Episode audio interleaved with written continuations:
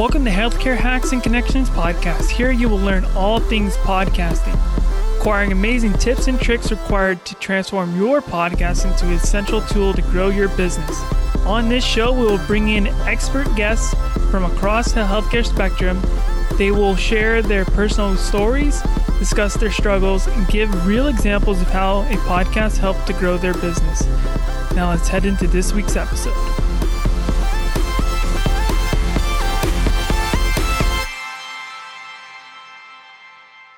All right, guys, welcome back to the podcast. So today we have a LinkedIn expert with us.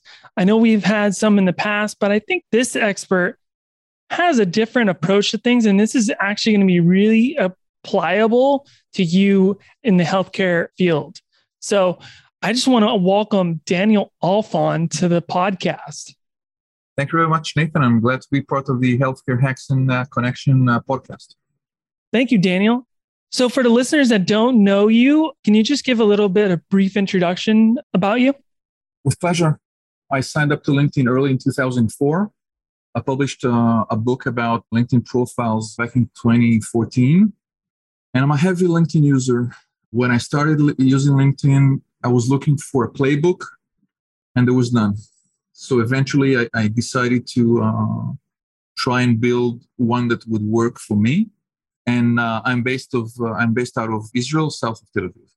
Got it. And I think that's awesome. I think uh, that that innovation that you came up with there is what a lot of people should tap into, which is if there isn't a resource, why not create it? You know, you made the the pivot yourself, moving from healthcare to podcasting back when podcasting wasn't even a thing. Yeah. So the it's it's a lot more challenging when there's no playbook but you got you, you can actually write your own rules. It's i found it a lot more exciting. Exactly and, and i love that about that you can write your own rules you can make your mistakes and then really people don't even know their mistakes and then so then you can refine your strategies as well and i think it makes failure a little bit easier. What, do, what would you say about that you're absolutely right. If you make your uh, mistakes early enough, few people notices them and you manage to learn from them and even both improve and also help others. So don't be afraid to be to make mistakes early on. It will only improve your uh, both the condition of your startup and you as an entrepreneur. Definitely. So, on that topic about mistakes, what are some mistakes that you know you see typical about these fitness trainers pts rds chiros all uh, healthcare entrepreneurs that are out there in the linkedin space? What are they doing wrong that we could easily kind of retool and get them to maximize their linkedin profile uh, it's not that PTOs or OTs or chiro R&D uh, or medical doctors uh, make more mistakes, but everyone who doesn't use LinkedIn a lot is bound to make some mistakes. So let's try to make it easier for, for our audience here. I would maybe suggest five very quick tips. Mm-hmm. If I were a chiro or a PT or an, an OT, I would focus on my individual profile versus the one of my company Mm, okay. Second point is I would focus on the quality of my network and not the quantity of my connections. We could go over some of them if you like. Mm-hmm. Third point would be to build your profile as a website and not as a CV. If you're a consultant, if you're a solopreneur, and focus on content versus advertising and be willing to invest time instead of money. So profile over company page was the first. Many elements in your profile can be tweaked in order to promote your business. You could start mm-hmm. with making sure your banner speaks the language that you want. If, if uh, our listeners who visit your own profile, then it says helping podcasters take back their time and use it on business or quality time with family. Mm-hmm. Who wouldn't want that?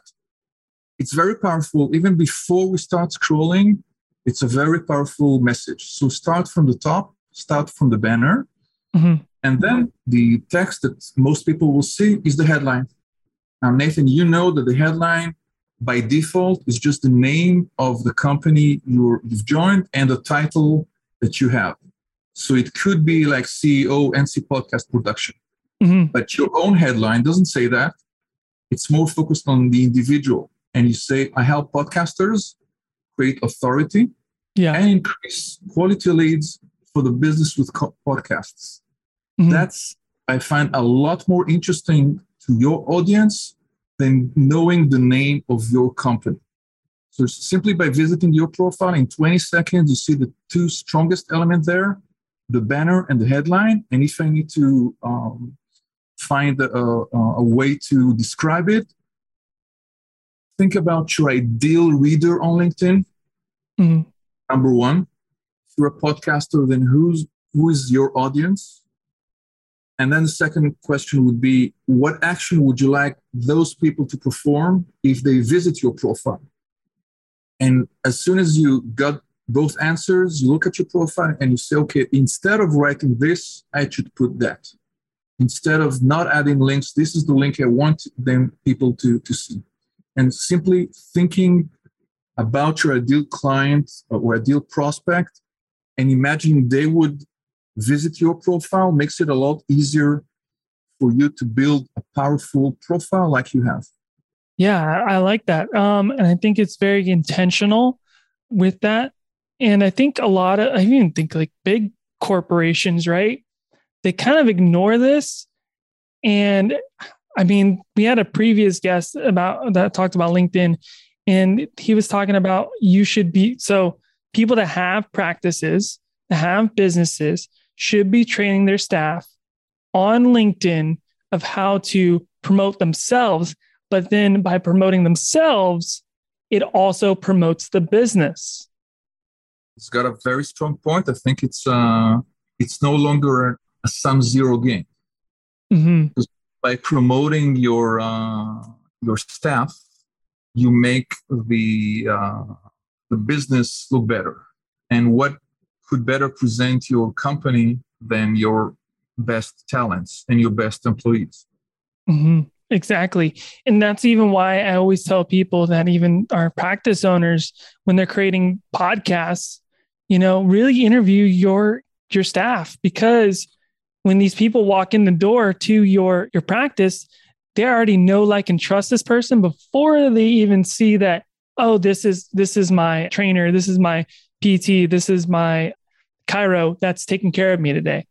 I've already heard them on the podcast or whatever. I've already seen them on LinkedIn. So I've already vetted them before. And guys, if you don't think people are vetting you before they even sign up to do anything with you, you are out of your mind. Got to say that first off. And that, you know, your Google profile, like, I don't know how many things like, like when I, you know, reading a book, like I'll go Google it first. I'm like, okay, what is this? they're doing the same thing about what the practices. You're so right about it. And our listeners should know that whenever someone Googles their full name, their LinkedIn profile would come up in the very first result, in the very top results. Even if they haven't logged into LinkedIn for a year, it doesn't matter. Some people even have published books and a wonderful website. LinkedIn would still top the list in some cases. So don't let LinkedIn call the shots. You have to own it. Yeah. I love that. So, one thing you talked about earlier too was quality versus quantity. Yep. So, with connections, I like that, but I've also heard of LinkedIn or, you know, even even with Instagram and stuff like that is quantity, quantity, quantity, quantity, because the quality will rise. So, what is your perspective on that? I'll limit my uh, remarks only to LinkedIn. Mm-hmm. And what I would say is this the best, like 90% of my clients come through referrals. Mm-hmm. And I found that referrals tend to be the best clients I have. They're less price sensitive and they're likelier to stay with me longer and even recommend my services to other people. Mm-hmm. And the only way, the only systematic way I have of uh, encouraging referrals is by knowing my network. It comes with a price because I don't have a lot of exposure. If I share something on LinkedIn, I don't have 30,000 connections. Mm-hmm. But the amount of trust you mentioned is a lot more important in our businesses than exposure because anyone can Google and find 10 MDs or, or 10 chiros. It's not the exposure, it's knowing that you can ask someone and it would say you need to speak to Nathan because he could help your podcast grow. And that will only happen if you connect with people you know well. Mm-hmm. And another uh, way to look at it, some business owners and practice owners think that if they want to produce content, mm-hmm. then they must have a large network. Content is very important on LinkedIn, but there are many ways they can repurpose that content and make more people see that content, such as joining LinkedIn groups, specific LinkedIn groups. And even if you had 25,000 connections, within five minutes, you can find five LinkedIn groups with 8K or 12K or 15K people, mm-hmm. you would never be connected to those people. And by sharing your content, your quality content with them, you could get links, you could get downloads, you could get books, whatever works for you. Got it. So when you're doing this, joining the groups and stuff, what are you doing in, in these groups? Are you posting? Because I know I can't just be like, okay, here's my, here's a clip you know, a one minute clip from my podcast I recorded with Daniel. And here's the link to the podcast if you guys want to dive in more. Like, they're not going to let me do that, are they? They could, but let's uh, let's push this a bit forward. Yeah, it depends on the group. And initially, I think I would advise everyone to do is is to monitor the group and see what happened, what actually happens in that. Okay, so, so first listen and see what sort of content do people share?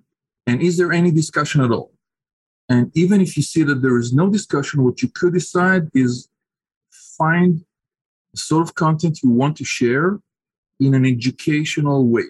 So instead of saying download my my or listen to this podcast, you could mm-hmm. find two quotes that are relevant from that episode. Okay, you had an episode with uh, Mark Seventh about the power of content. Mm-hmm. So you could, when you share that piece of content, you, you could say the best time to upload the YouTube video was yesterday. The second best time is today. Mm-hmm. It's a very powerful quote. And that could make people intrigued about the whole episode without you just tooting your own horn. So just finding bits and nuggets out of the content you have and showing that within those groups so in general whenever you post mm-hmm. is likely to make people interested in the podcast itself or in the content itself. You don't say, listen to this. You say, here's what I learned. Here's something you should, you could think about. Got it. Do you suggest, so you're saying quotes. So will we create, create like a quote card and put it in there? Or is it just me quoting the podcast? No link, like you said, and just say, this is what we learned from the podcast it could be uh, if, if you have a strong visual let's put it this way. I don't think you need to create content for the sake of linkedin. So if your strategy as, as a business owner is to create audiograms and visuals mm-hmm. and using them on linkedin certainly makes sense. If you want to use them on your website then using them on linkedin will take you, you know 30 seconds. It's worth it. If you don't have time for this or if your strategy differs then just use the quote. Got it so, what about articles? LinkedIn articles. Cool. What LinkedIn calls articles, maybe need to, to uh, check something. You could share an article uh, from the Wall Street Journal or some medical uh, newsletter, and you could also write or publish mm-hmm. your own LinkedIn articles. Which one okay. we, we're thinking about? The second? Yeah, let's let's talk about publishing your own article. So the best things about the best thing about publishing your own article on LinkedIn is that let's say that you and I were to share something on LinkedIn and you would share an article and I would share a link to say the episode or something. When the LinkedIn algorithm realizes that your content, Nathan, is a LinkedIn article, mm-hmm. then it would like it would show it to more people. Mm. The reason is LinkedIn doesn't want people to leave the platform. Mm-hmm. So if I share something with an external link, LinkedIn will throttle that. And instead of showing it, you know, to 200 people, maybe it will show it to 20 people. But when you share a LinkedIn article, then, pe- then LinkedIn realizes that if people click here, they will stay within the garden of LinkedIn. So we'll get a lot more exposure. Mm-hmm. One important thing to remember about articles is that it's best to write articles that are not time sensitive. Okay. Yeah, you could say next week there's a conference and you could promote that conference, but in eight days you will no longer promote that link. The article could be almost evergreen content, if you like. Okay. So if chiros could create content about prevention of back pain. Yeah. There you, go. you know, and that could be as good today or three months ago as it would be in 2023. So don't say, you know, next week I have a webinar on an article because you will not have enough time to benefit from that. Mm-hmm. But if you dig deeper into trends or real articles that are valuable to your audience, then LinkedIn articles is excellent way to show and showcase your thought leadership on LinkedIn.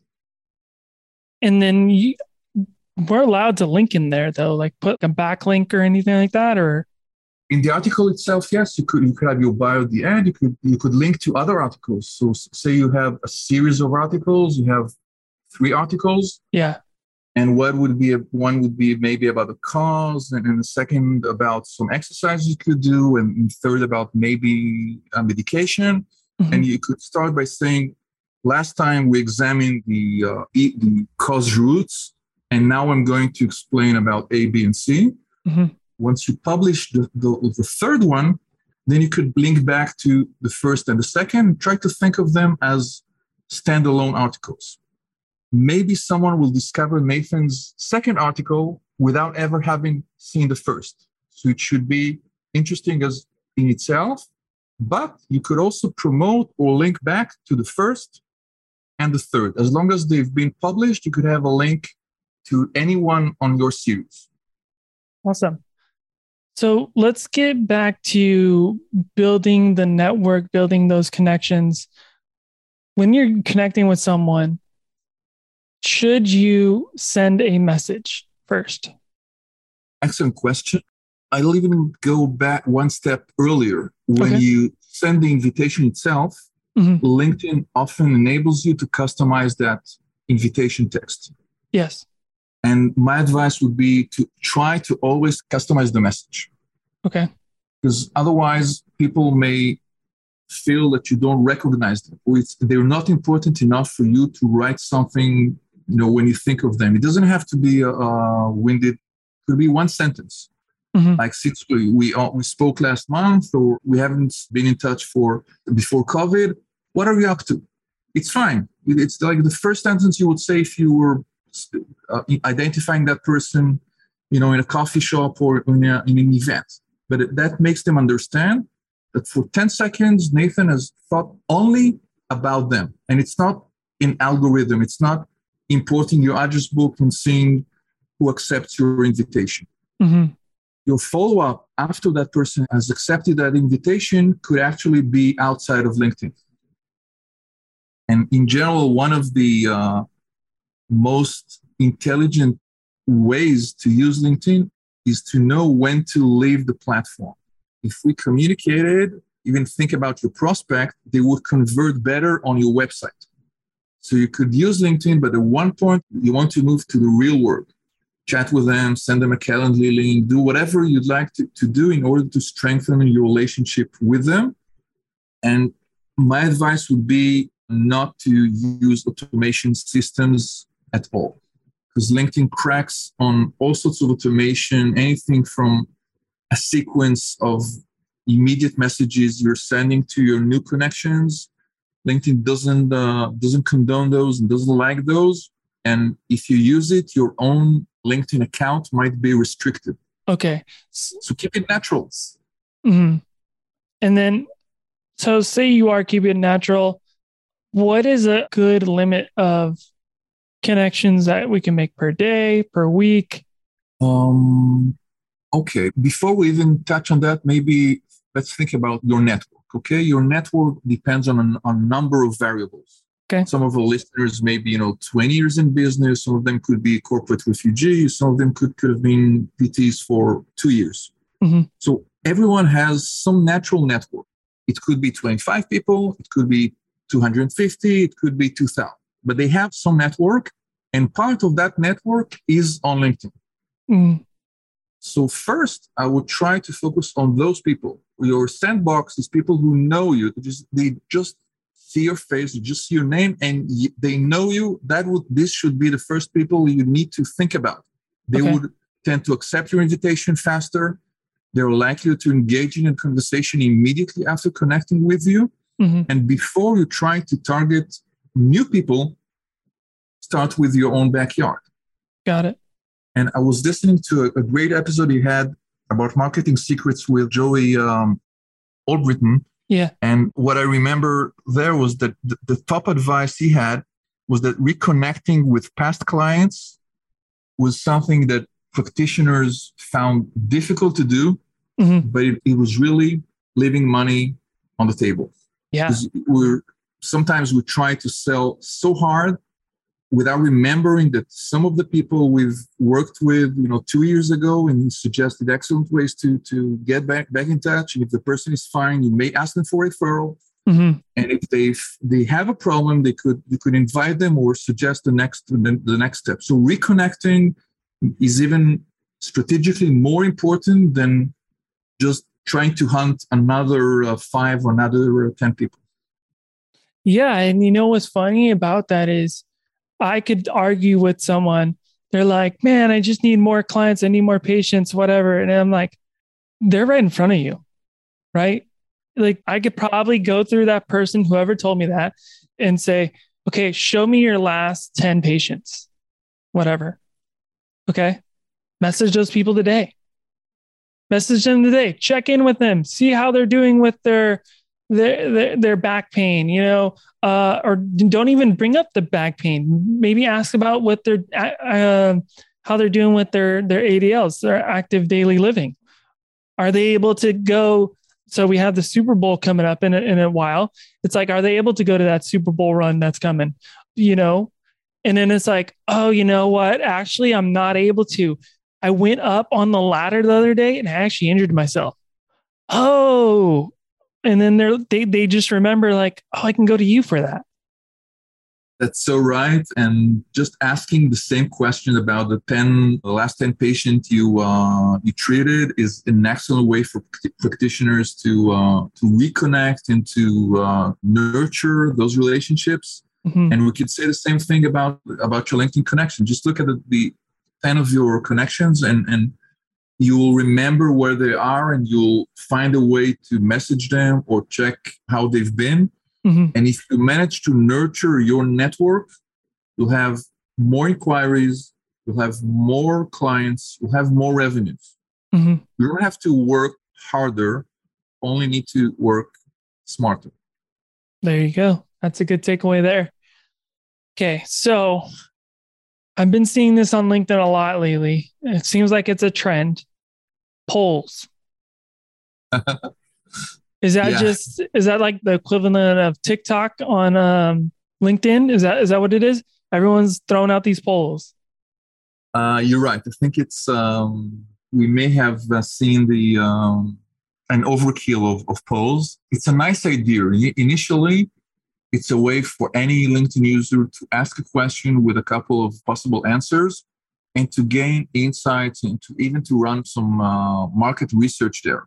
But what happens is that when people abuse it, you become another uh, uh, uh LinkedIn uh, uh, connection I have mentioned that he sees it as pollution.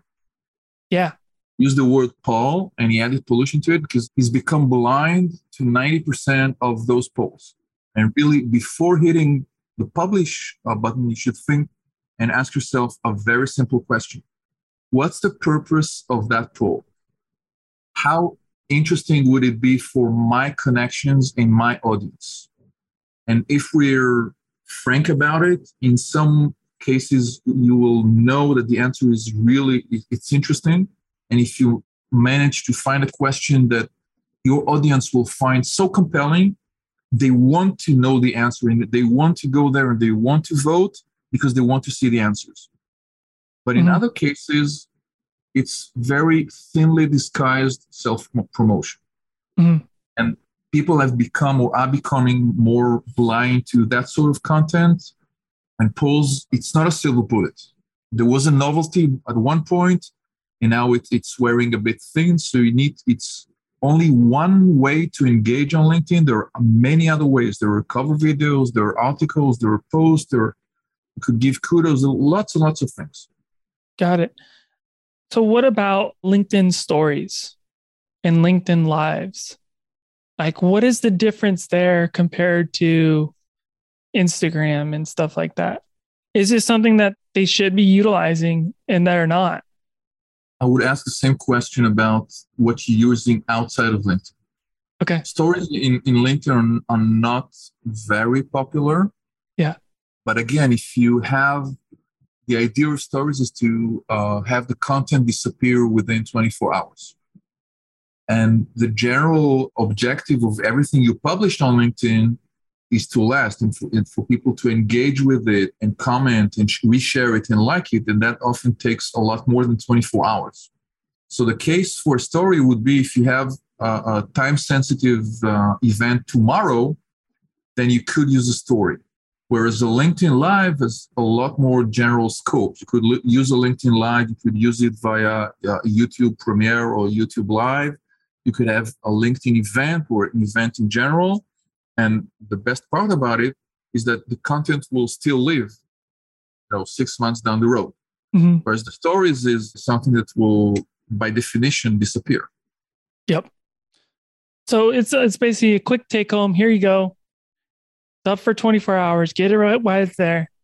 And, um, you know, maybe, maybe you have a, a call to action there or something that says, Hey, like what I talked about here, actually I go deeper into that in XYZ post, XYZ, uh, um, article, XYZ, uh, podcast, right? Or, or no? Yeah, as long as you have a large enough network, it, it boils down to your connection strategy. Because mm-hmm. if you only have 300 or even 3,000 connections, there very few people visit LinkedIn on a daily basis. A lot of LinkedIn users simply visit LinkedIn when there's something specific they want. Like if you send them an invitation, they will check you out, they, they will visit LinkedIn. If there's an important meeting and they will Google you, they will look at your profile. But most people will log in into LinkedIn once in a while. Okay. So that means very a very low percentage of your network will actually see that story. Mm-hmm. So if you have 300 or 3,000, it doesn't make sense. If you have 25 to 30K, then a story could be part of your strategy. Got it. So that's why you really need to make that first impression, like you're saying. You need to be memorable. It's like you're walking into say a networking uh, meeting or something like that, and you need to be memorable when you're in there. Same thing with LinkedIn. You nailed it because networking is far more important than LinkedIn. And there's no way you could leverage LinkedIn without understanding the essence of networking, human to human networking that was done for millennia before LinkedIn LinkedIn hasn't changed that. Mm-hmm. It may have streamlined the process, it may have changed it, but the general ability of us as individuals to remember people we've worked with, people we met, and try to keep in touch with them, especially Nathan, when we don't need anything from them. Because nobody likes it when you only remember them when you need them and that goes to the practitioner and that goes to the uh, ot that goes to the rd if you manage to keep in touch when you don't need anything from them you'll find the next conversation to be a lot more natural and they're likelier to remember you and refer people to you and visit you again. Exactly. I love that. I love that. So on linkedin you were talking about using polls to conduct market research. Is there another way on there to conduct market research, quote unquote. So, say if I was going to think of a name for a podcast episode or even hey, I want to rename the podcast. I'm tired of healthcare hacks and connections. Excellent. If you want to, to run a market research, one search you could, advanced searches on LinkedIn are, are a big thing. So every time you run a search, LinkedIn shows you a, a below the top navigation bar another bar with some options. One of them would be content. So you could find lots of articles and lots of posts about that specific uh, area you were looking for uh, uh, information about. Mm-hmm. If you really uh, hesitate about the name of the podcast and you're able to come up with, say, two options, if your network is engaged, what you could do is ask them and, and simply don't necessarily use it as a poll. I've seen some of my clients have used it for book covers. So the name of the book was already selected, mm-hmm. but they were hesitant about two uh, book covers. And the great thing about it is that not only have they gained lots of information about what people thought, but it created a sense of anticipation about the book itself by people who have never known that you were writing a book. So that's one more subtle way to uh, to do it. Mm-hmm. And you would be surprised. In some cases, you, you would have a favorite, and you would think that healthcare X would be the good uh, title, but people will tell you healthcare hacks and connections resonates more with me. And eventually you'll uh, bow and you will uh, listen to, uh, to what other people say. Yep. Keep your ear to the ground, keep your ear to the streets. That's definitely a strategy there. And then, you know, that also can help down the line when you're creating freebies, you're creating courses, you're creating email list topics, you know, things like that. You're absolutely right. And and going back to the question of, of content, if you think about RDs, then building the sort of content around not just the diet, but about exercise, the importance of, of habits and, and of healthy cuisine, you could mm-hmm. mix some some elements. You could, uh, if you're a foodie, then you could pick your favorite style, say Thai cuisine, mm-hmm. And show the benefits of Thai cuisine if you're having some sort of diet. And you would make people discover some uh, some plates and some uh, some dishes they haven't known before, mm-hmm. and that also uh, makes it aligned with healthy habits, exercise, and your name as a thought leader as an RD instead of just saying, you know, you can book, uh, there's a happy hour, you can book because tomorrow I've got a lot of cancellations, you can gain a lot more exposure in the long term when you share information that is educational. Mm-hmm. Yeah, I love that you say that because that's kind of a question that always comes up about LinkedIn is like a lot of people are, are turned off by LinkedIn because they feel it's a B2B uh, platform and it's not where I could go find, you know, a, a 25 to 35 year old, you know, say mom that's going uh, through postpartum. It's, it's, you nailed it. It's a very valid question. And the question I would ask is this Is there any part of your expertise that could be relevant in the B2B space? Okay. In other words, if you're an RD, would, can you look at uh, associations? Or can you find something in the uh, California State University uh, classes you could you could teach there, or mm-hmm. you could do something in house for a company that cares about its employees' welfare. There you go. So it's not a different specialty. Just that you package your your knowledge and your your skill set, and you say, individuals can go to my website. But if, you, if I'm catering to companies, then I would simply give a lecture about ways they could improve their health mm-hmm. or their habits.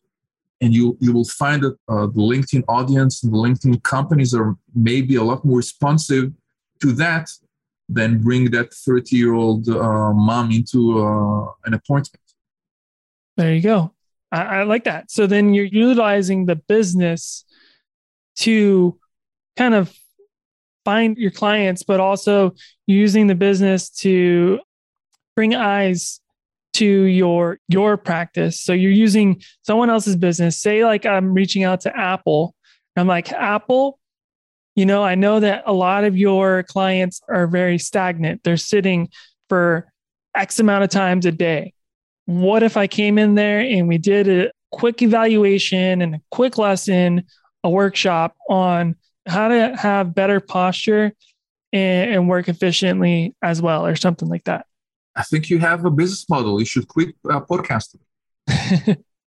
there we go.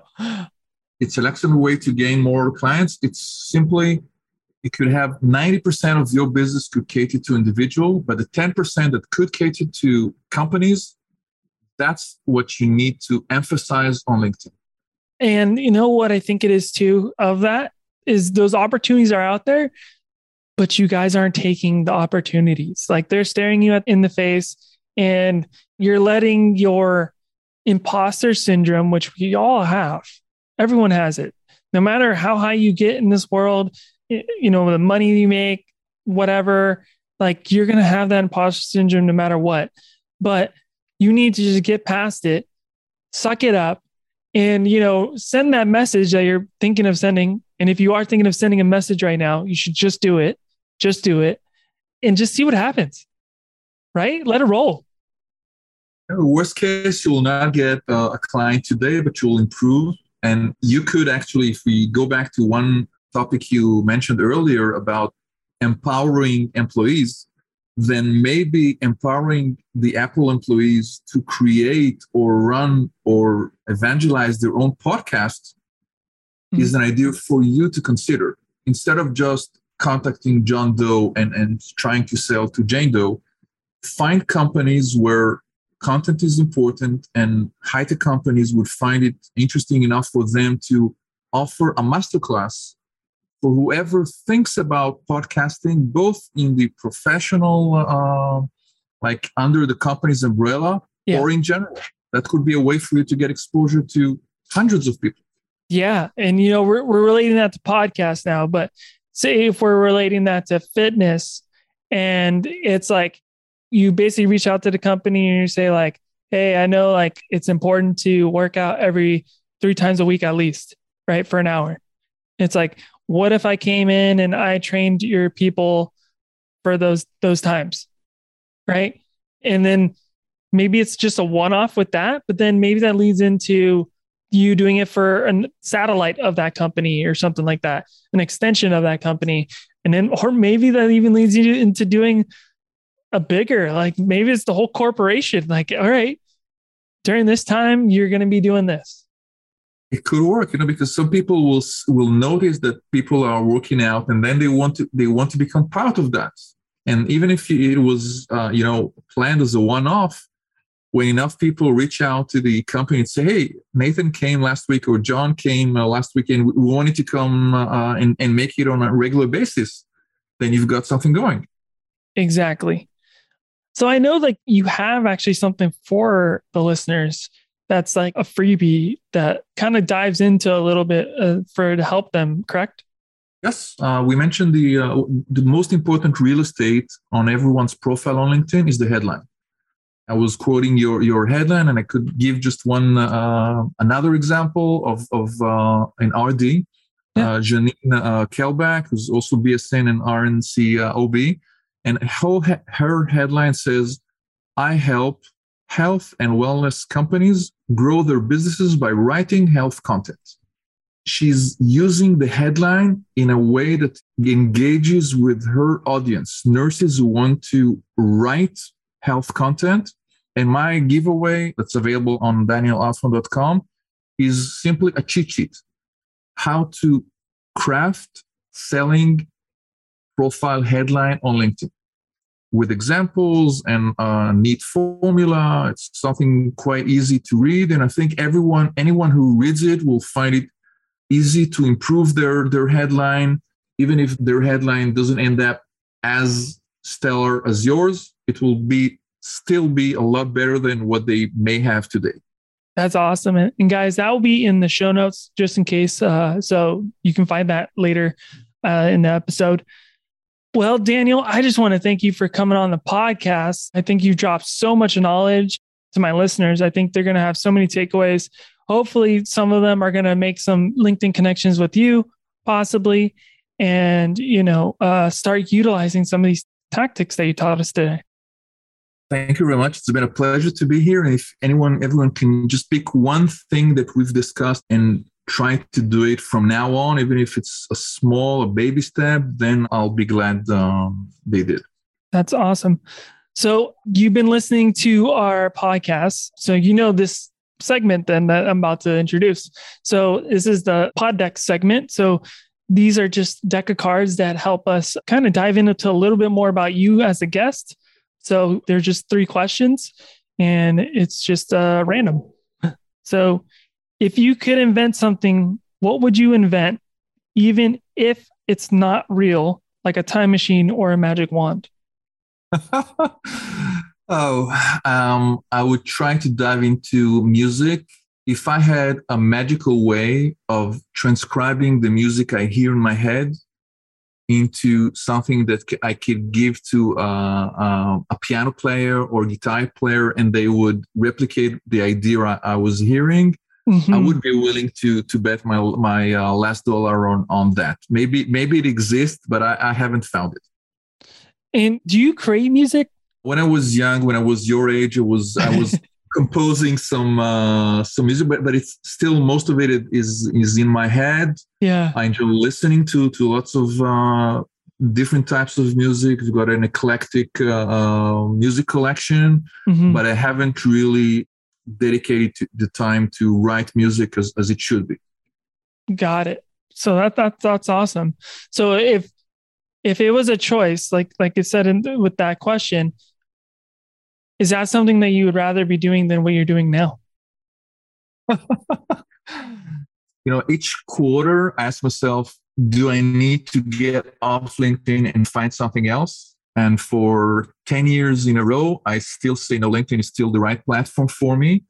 But who knows? You know, at one time, if I really manage to enjoy and discover more music thanks to it, and also be think I would be able to monetize it, then I would. Otherwise, I'll keep it for you know for the times when I try to relax or, or uh, work, and I would still keep my day job of helping entrepreneurs leverage LinkedIn. Got it, got it. Well, I mean, that's all you you need to do is you know uh, enjoy what you do, and as long as you do that, it'll never be a job. It'll always be you know something fun that that you're you're going to that's the whole thing about me and the podcasting is because I love it. I love doing it. I love helping people with it. But enough about me. So, what are you avoiding doing because it's hard or scary? Is there anything out there that you're like, it's like like we're telling the listeners, you know, like hitting that send button. Is there something that that is scary out there that you are not doing? Um, I, I wouldn't say it's really scary, but whenever I pick uh, the next novel I want to read, oh, you know, there there are some I, I read thrillers and and and I read uh, uh, history books and and some books are easier to read than than others. Mm-hmm. I think I uh, may have skipped some very interesting books that demand concentration, and I keep saying to myself, you know, maybe I'll wait for the weekend, or maybe maybe this is not the right time it's not that frightening, but I, think i could have uh, learned more uh, if I found uh, the the strength to uh, not to pick a, an easy um, thriller, but to to pick something else. Got it. Got it. So, are you a person that finishes a book like completely from page to page, or do you come back to the book? I try. I think in almost in all cases, I manage to uh, to read uh, from A to Z and every now and then, you know, you find something that really resonates with you, and you say that in thrillers, it's even uh, easier when when they're well written. Then the minute you you come to the last page, you realize lots of stuff, and then you may want to reread it again because you want to see was that red herring something I really missed, or is that action something that I could have uh, spotted earlier? and there are also um, some some serious books I uh, try to read every you know five years, and and each time what happens as as you gain more experience is you, you discover more layers you were not aware of initially. So that's the benefit of rereading great content and great books uh, after after you almost forget about them. I love that. I love that outlook on it because you know what? I even do that with art, specifically Picasso because I feel like you could look at something of his art, discover one thing, come back to it the next year, discover a completely different thing. You you have you have changed, and you can't you know you can't cross the, the same river uh, twice. You have changed, even if the the art of Picasso is still the same. You are not. Your eyes have um, evolved since last year. Exactly, and your mind has evolved. All right. So, on that kind of creativity, what sparks your creativity? What makes the wheels turn? Yeah, I wish I had a, uh, an easy answer. All sorts of things, really. Sometimes it would be a song or a, a piece of music I was uh, listening to. And I think what I've improved is that when my kids play online games, they keep shouting to each other, I'm in the zone, I'm not in the zone. So whenever I hit my creativity zone, yeah, even if I'm in the middle of a very important task, I try to forget about the task and, and do that creative stuff. Maybe it's, you know, uh, 1% that will make a lot more, uh, will open a lot more options uh, down the road. So when you've got it, try to stay with it. I mean, yes, it's so hard for people to, and I, I, there was two years ago where I became obsessed with this is what is that that creates the spark that creates the flow that gets people to generate the thoughts. And that's when i came up like even like so before i started the podcast today i have a, a song that i listen to. It's get me in my persona for the podcast. So i don't know if you have a persona for your creativity but um do you uh, no, I think I would uh, revert to what you said about Picasso. Maybe I have, but it keeps changing every year. Got it. Got it. well, Daniel, I just want to thank you for coming on the podcast today. For the listeners that resonated with your message and they feel like, yes, I want to like work further with Daniel or reach out to you, how can they do that? Uh, it's been my pleasure, Nathan, to be on, on, on your podcast. And DanielAlfon.com is the best place to go. They would find free articles. They would they would find all sorts of content and messaging there. So that's what they're welcome to check out my LinkedIn page and, and my LinkedIn profile and follow me. But the the treasures are on on my website. Perfect. And all those links will be in the show notes, guys, including that freebie. So don't forget about that. For listeners, don't forget to rate, review, and follow the podcast.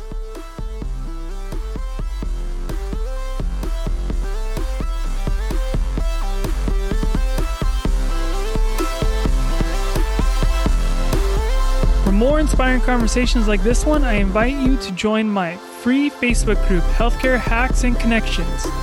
Also, be sure to subscribe, rate, review on Apple, Spotify, and Stitcher, or wherever you listen to your podcasts. Lastly, be sure to follow our socials on Instagram, the podcast underscore doc, and Nate Novice on Facebook. Thank you and have a great day.